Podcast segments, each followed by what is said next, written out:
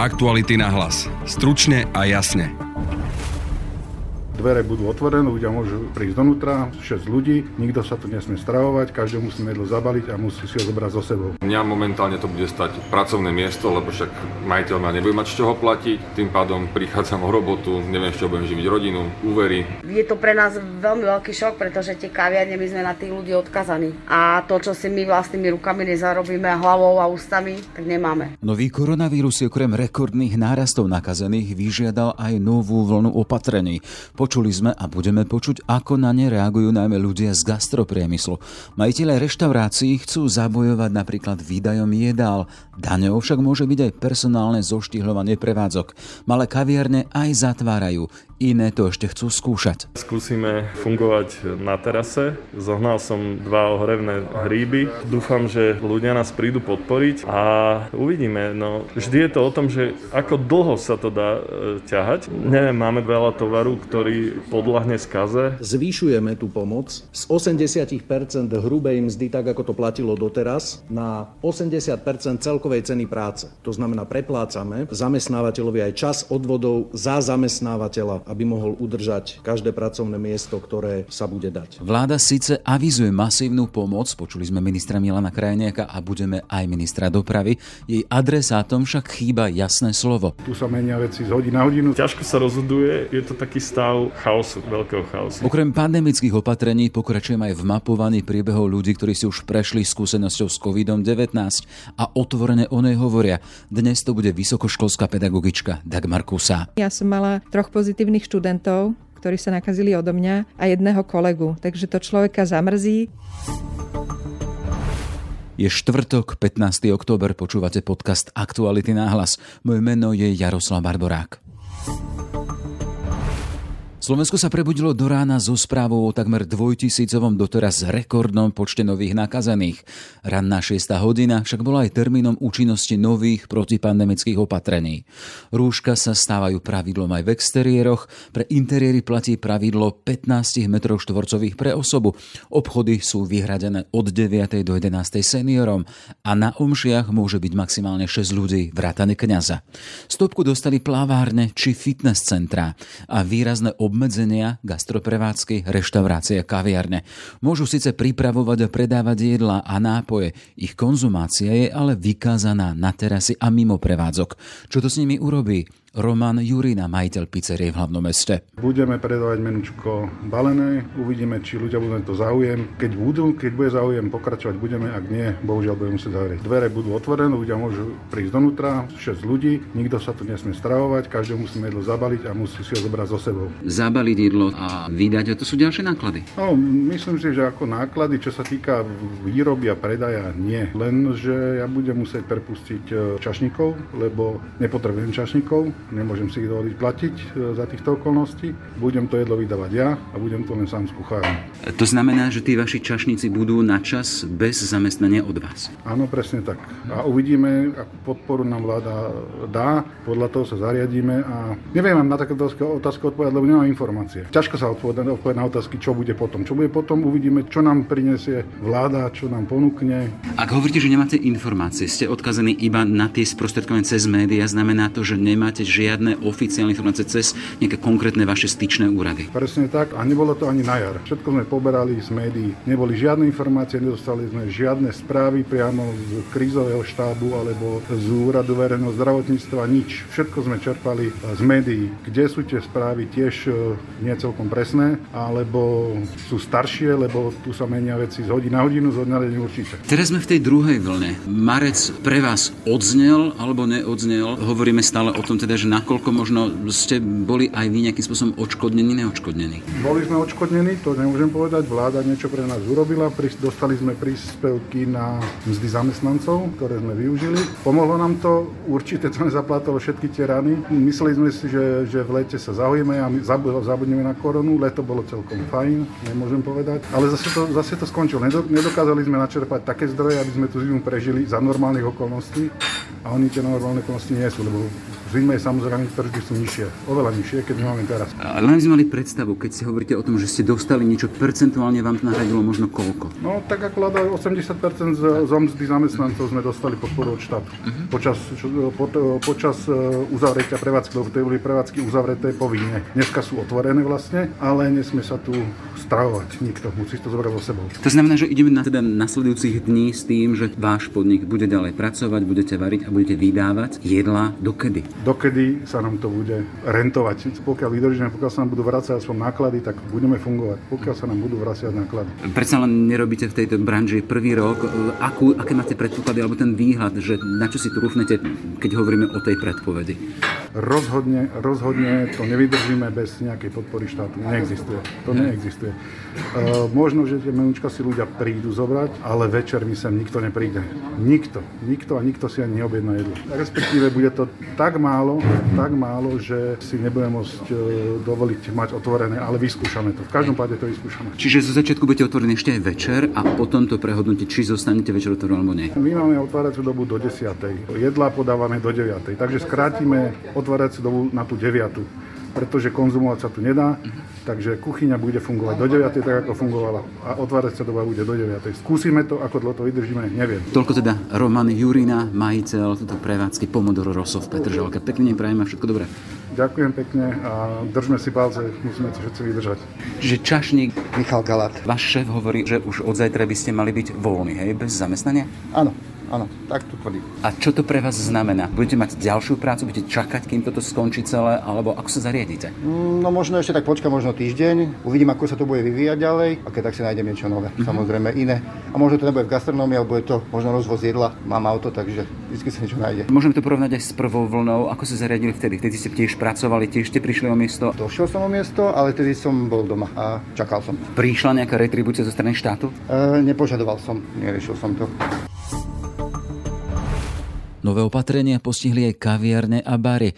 Milan Homolka, Čašník. Vyskúšame otvoriť zatiaľ cez okienko, aj keď osobne si myslím, že to nemá nejaký veľký význam tým, že vonku je zima. Ľudia proste kávu v tejto zime piť nebudú. Kto toto vymyslel, sa nad tým podľa mňa vôbec nezamýšľal, lebo aj v podstate nie je to len, že kaviareň, ale aj reštaurácie. Nepôjdem do reštaurácie s tým, že si zoberiem von jedlo a budem ho jesť vonku, to je blbosť. Proste nikto to nedomyslel. Mňa momentálne to bude stať pracovné miesto, lebo však majiteľ ma nebude mať z čoho platiť, tým pádom prichádza prichádzam o robotu, neviem, čo budem živiť rodinu, úvery. Som zvedavý sám, jak to celé bude. Vyskúšame otvoriť, moc ja osobne tomu nádej nedávam, je to taký výstrel do tmy pre mňa a rátam, že okolo 4. mi zavolá majiteľ, zatvárame, končíme, bohužiaľ. A budeme čakať na ďalšie rozhodnutia momentálne najvyššieho človeka, hlavného hygienika, lebo tiež sa mi to nepáči, čo schválili, že to je jediný človek, ktorý o tom má rozhodnúť, keď si myslím, že sa k tomu majú hlavne vyjadrovať ľudia aj z fachu, aj, OK, aj tie epidemiológovia, ale ja si myslím, že by boli dostatočné tie vlastne prvovlnové opatrenia, keď sa otváralo prvýkrát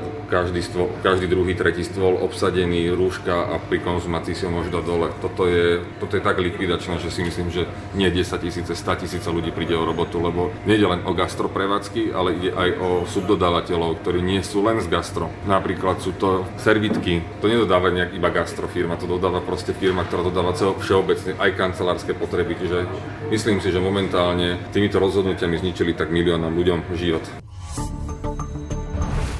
Sú však majiteľia, ktorí sa už rozhodli svoj podnik na čas zatvoriť. Patrí k ním aj Alena Čajanková, ktorá vlastne je prevádzke cukráre na občerstvenie. Máme zatvorené, pretože tým, že ľudia nemôžu vo vnútri sedieť a môžu si ten tovar alebo tú kávu alebo to pivo alebo ten zákusok zobrať so sebou, tak mi povedzte v tomto počasí.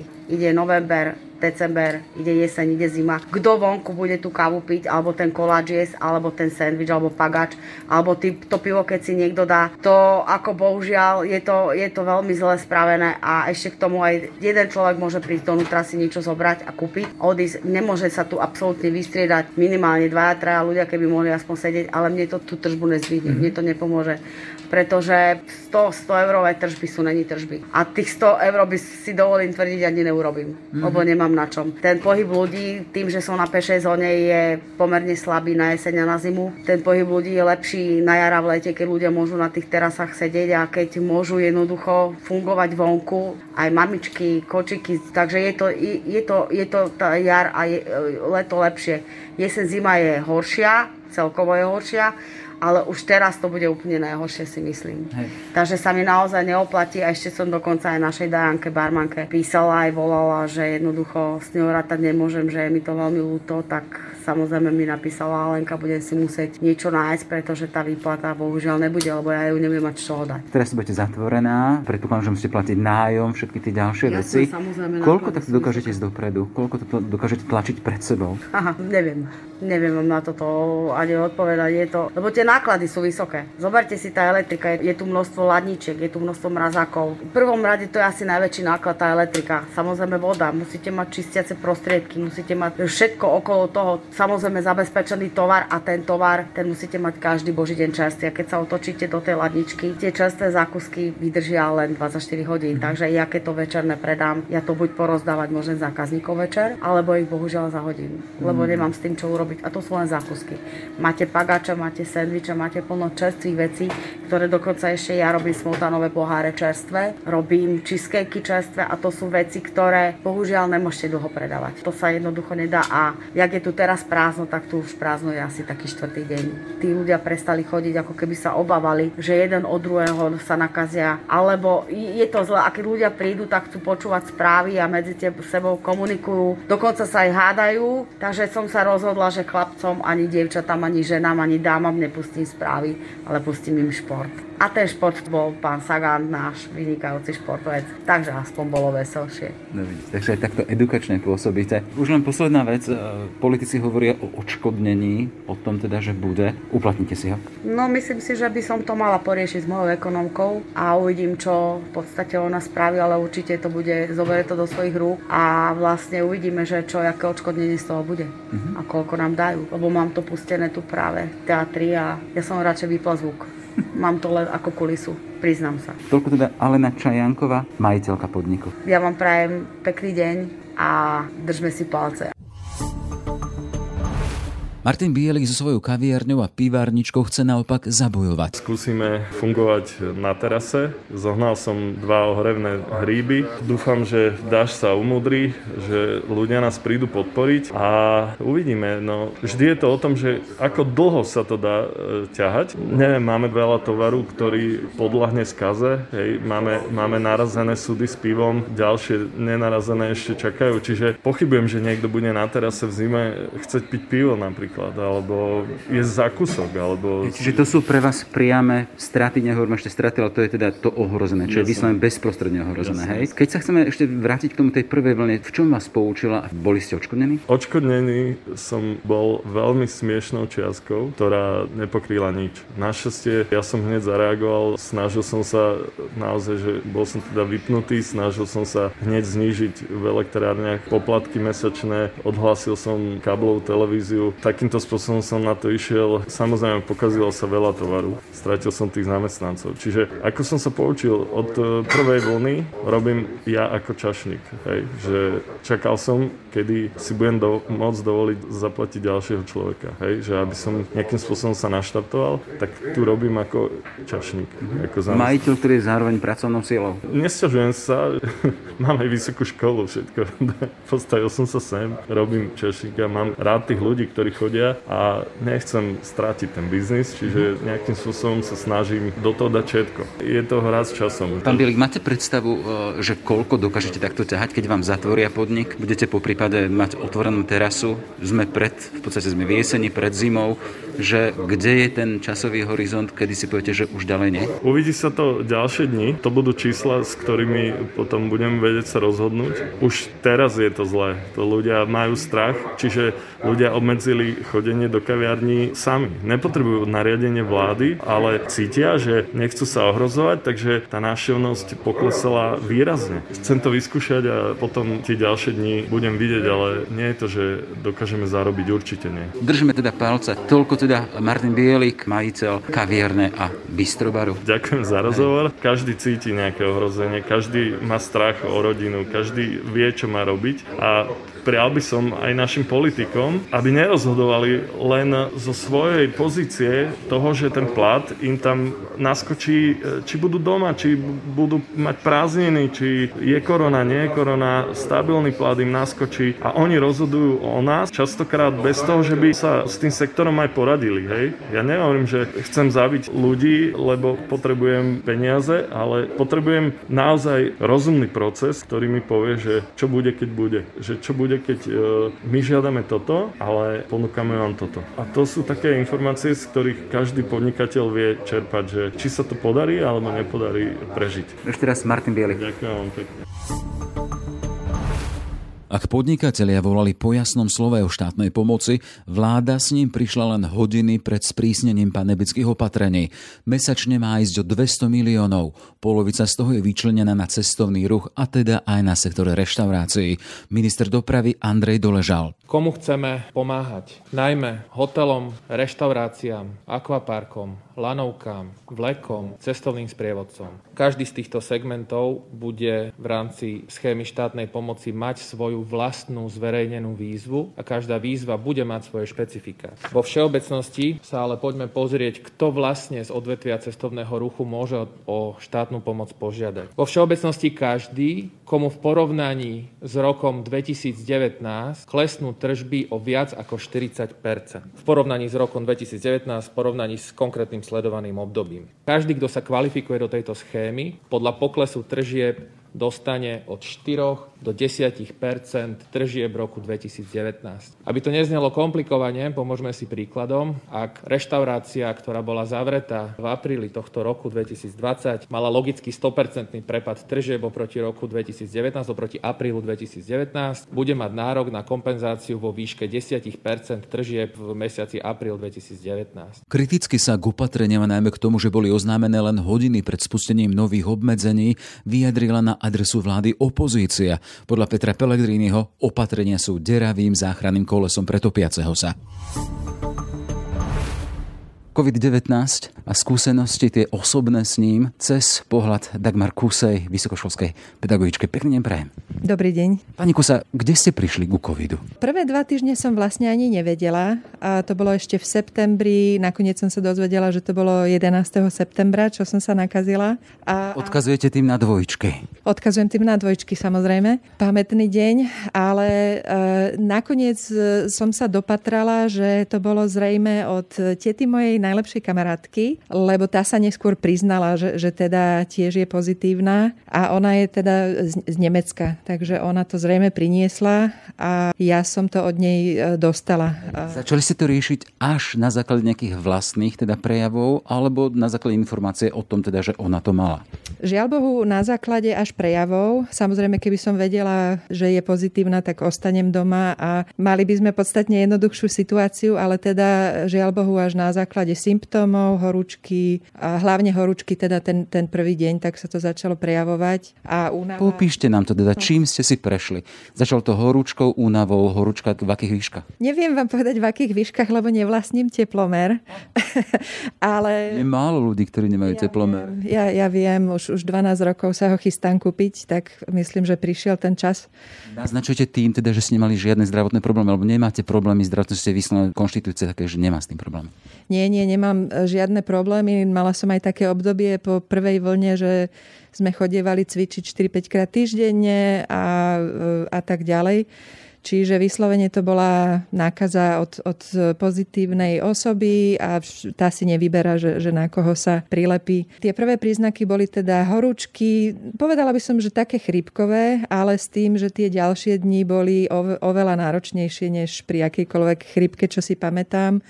A prespala som ten ďalší deň 20 hodín v kuse. Nevládala som sa ani dovliecť do kuchyne a ten prvý týždeň bol naozaj že ťažký. Človeka všetko boli, e, zlákla som sa jednak aj z diagnózy, ale keď ma začali bolieť ladviny, tak som sa naozaj zlakla, že aké to môže mať následky, však vieme toho málo. Um, premýšľala som, s kým všetkým som sa stretla, tým, že učím na vysokej škole, tak som vyslovene bola vydesená z toho, čo, čo to môže znamenať. No neodporúčam ani naj, najuhlavnejšiemu nepriateľovi takýto zážitok. Čo z toho bolo najhoršie? Keď to neodporúčate ani nepriateľovi. Dve veci. Jednak tá psychologická, taký ten, nezbavíte sa takého pocitu viny. Napriek tomu, že človek za to nemôže a my sme si dávali uh, set sakramenský pozor. Aj teda všade som chodila iba vlastným autom, rúško, uh, vzdialenosti, proste toto všetko. No ale stane, stane sa, ako niekoho vezíte v aute, alebo proste stane sa, že sa dostanete do kontaktu, neviete kedy, neviete ako. Nedá sa ukontrolovať všetko, takže môže sa to stať. Čiže ten pocit viny, ja som mala troch pozitívnych študentov, ktorí sa nakazili odo mňa a jedného kolegu. Takže to človeka zamrzí, či už za to môže alebo nie, tak e, to bolo nepríjemné a potom ja som bola doma mesiac. Bolo to ne- nekonečné, to bolo na tom najhoršie. Človek už má pocit, že už je lepšie, má pár dní e, takmer bez symptómov a potom znova horúčky a všetko od znova. Takže akože naozaj to trvalo ten mesiac, kým, kým som sa z toho vyhrabala už, už úplne. Čiže hovoríte o tom teda, že mali ste také tie pocity viny zo starostlivosti o svoje okolie. Aktuálne pocítite ešte nejaké rezidua? Ste unavenejšie alebo ako sa cítite po tom mesiaci? Áno, hlavne vždy po obede na človeka padne e, taká vlna únavy na pár hodín na schodoch to cítim. Akože snažila som sa okamžite nabehnúť, nie okamžite, ale postupne nabehnúť do, do takých normálnych kolají, ale cítim to, akože keď, keď mám výsť do schodov alebo také niečo, veľmi rýchlo sa zadýcham, unavím a, a tak ďalej. Ale teda považujem sa za jednu tých, z tých šťastných. Neskončila som v nemocnici, v podstate okrem ibuprofenu som nepotrebovala nič, nič iné brať, takže viem, že som na tom oveľa lepšie ako tisícky ďalších. Ako bola vaša skúsenosť s testovaním, s tým prihlásením a možno s odozvou úradov, keď sa začali o vás zaujímať? Moja sestra je docentka Bražinová, takže ja som mala tú najlepšiu možnú starostlivosť aj, aj informácie, ale teda napriek tomu e, to šlo cez tie bežné kanály, čiže na ten test som sa prihlásila hneď ten prvý deň, ako som mala symptómy a človek si myslí v tom prvom momente, že to je chrypka, to je nádcha, nič akože netreba riešiť, ale akože naozaj tým, že na škole na, na to dávame obrovský pozor, okamžite som sa hlásila ešte v ten deň na testy. Na druhý deň ráno som sa teda dostala bez problémov. Jediný problém, čo sme mali, bolo, e, keď sme sa pokúšali prihlásiť všetkých našich študentov na testy, lebo sme dali kompletne celú školu otestovať a vtedy už bol ten systém preťažený, to už narastali prípady, takže trvalo niekoľko hodín, vo výnimočných prípadoch niekoľko dní, kým sa študenti študentom podarilo zaregistrovať do toho systému. Nám si to vedeli predstaviť, ano. Bysla nie je veľká škola, čiže išlo nie. o nejaké desiatky študentov alebo stovky. Máme dokopy e, menej ako 50 študentov. Aj sme teda mali e, karanténu dvojtyžňovú, že všetci boli doma, boli sme online. A teraz sa postupne vracajú jednotlivé skupinky do školy. Ako my sme mali nastavený systém, stále ho máme od začiatku. Máme malé skupinky študentov, ktoré sú farebne okodované, tie sa nestretávajú medzi sebou. Takže momentálne je to tak, že keby sa nám vyskytol prípad, tak zavrieme tú jednu skupinku a tá ostane doma a učitelia, ktorí sú s nimi v kontakte, sa dajú otestovať, ale vieme vlastne takto fungovať e, tým, že máme tie skupinky izolované od seba navzájom. Hovoríte otvorene o tom, čím ste si prešli, takto aj verejne, aj na obraz, aj na záznam. Prečo to robíte? Je to, je to strašne dôležité. Ako, e, tým, ako veľmi sa tá choroba šíri a ako je nebezpečná hlavne pre e, starších ľudí, ľudí, ktorí majú narušenú imunitu, je nesmierne dôležité dávať si taký pozor, ako sa dá a urobiť všetky opatrenia, ktoré človek môže urobiť nejak, obzvlášť nás to neobmedzuje. Tých pár mesiacov to vydržíme a môžeme tým zachrániť e, veľa životov. Tu ide naozaj o prežitie nie, niektorých skupín ľudí reakcie na to zvyknú byť aj také, aspoň z toho, čo som sa rozprával s ľuďmi, aj pohrdanie, aj nejaká zvláštna šikana, keď sa to hovorilo o žiakoch, ktorých v triede bola takáto žiačka. Vy ste zo strany svojho okolia nič také nepocitili? Tak ja som obklopená zrejme dobrými ľuďmi. Nie naozaj musím povedať, že absolútne ani, ani výčitky, ani nejaký um, odstup alebo niečo také. Naši študenti sú aj veľmi dobre informovaní o tom, čo to je, ako to prebieha, čo je bezpečné, čo je nebezpečné. Od toho začiatku semestra na to kladieme obrovský dôraz, aj teda ich zasobujeme informáciami, bavíme sa o tom otvorene. Jedine, čo sú možno ľudia opatrnejší, keď som napríklad chcela aj z mamu vyzdvihnúť autom, kde bola na chate, tam ju zase sestra odviezla, čiže dávame si pozor aj ako naši starší príbuzní cestujú, tak som bola veľmi slušne odmietnutá, lebo jej kamarátka ešte mala obavy, chápem úplne, ale to bolo akože jediné asi také, čo, čo sa mi prihodilo. Na internete, je to samozrejme iné, tam ľudia akože kľudne aj spochybňujú, či, či som vôbec bola doma, alebo či, či som to naozaj zažila, ale to je normálne, akože to k tomu internetu žiaľ Bohu patrí. O to dôležitejšie je o tom hovoriť. Viete o tom teda, že médiá majú dosah, vy otvorene hovoríte o svojej skúsenosti. Keby ste mali taký nejaký spôsobom dať odkaz ľuďom, ktorí nás budú počúvať, čo by ste im povedali v kontexte COVID-19 a vašej osobnej skúsenosti? Je to otázka ohľadu plnosti a zodpovednosti. My si o sebe hovoríme, aký sme pohostinný a láskavý národ, eh, tak ak to chceme teda naplniť, tak toto je úplné základné minimum, čo, čo dokážeme urobiť preto, aby sme ochránili naozaj eh, hlavne tých starších a eh, tých, čo majú zdravotné problémy. Nijako zásadne nás to neobmedzuje a akože ak nie sme ochotní urobiť tieto základné veci, tak potom ne, nemáme právo sa takto ani označovať. Akože naozaj to vidím ako, ako základ ľudskej slušnosti a medziludských vzťahov. Toľko teda Dagmar Kúsa, vysokoškolská pedagogička. Všetko dobré a nech sa vám darí v budúcnosti. Ďakujem pekne. Tak teraz som dvojnásobne zvýhodnená, pretože mám imunitu na nejaký čas, a takže sa môžem aj takto stretávať s ľuďmi, ale nestojí to za to. Neodporúčam. Niektorí vaši kolegovia alebo niektorí ľudia hovoria, že tá imunita môže byť aj výhodou na to ďalšie pomáhanie po prípade. Ano. Ste pripravená aj na takúto alternatívu? Samozrejme som, už som sa aj ponúkla e, sestre, ako náhle som zistila, že som imunná. Ona je teda na regionálnom úrade Rade verejného zdravia. Neviem, či sa takíto ľudia nejakým spôsobom e, organizujú, ale akože veľmi rada sa zapojím. Dávalo by to zmysel napríklad v domoch pre seniorov alebo proste tam, kde môžu ľudia s imunitou pomôcť, tak myslím, že, že by sa to dalo nejako využiť. Takže už aj zistujem, že čo sa kde dá robiť. Tak, všetko dobré a nech sa darí. Aktuality na hlas. Stručne a jasne. Sme v závere. Aj tento podcast vznikol vďaka vašej podpore, o ktorú sa uchádzame naďalej. Už sumou 99 centov na týždeň nás môžete podporiť na našom webe cez službu Aktuality+. Pekný deň želá Jaroslav Barborák. Aktuality na hlas. Stručne a jasne.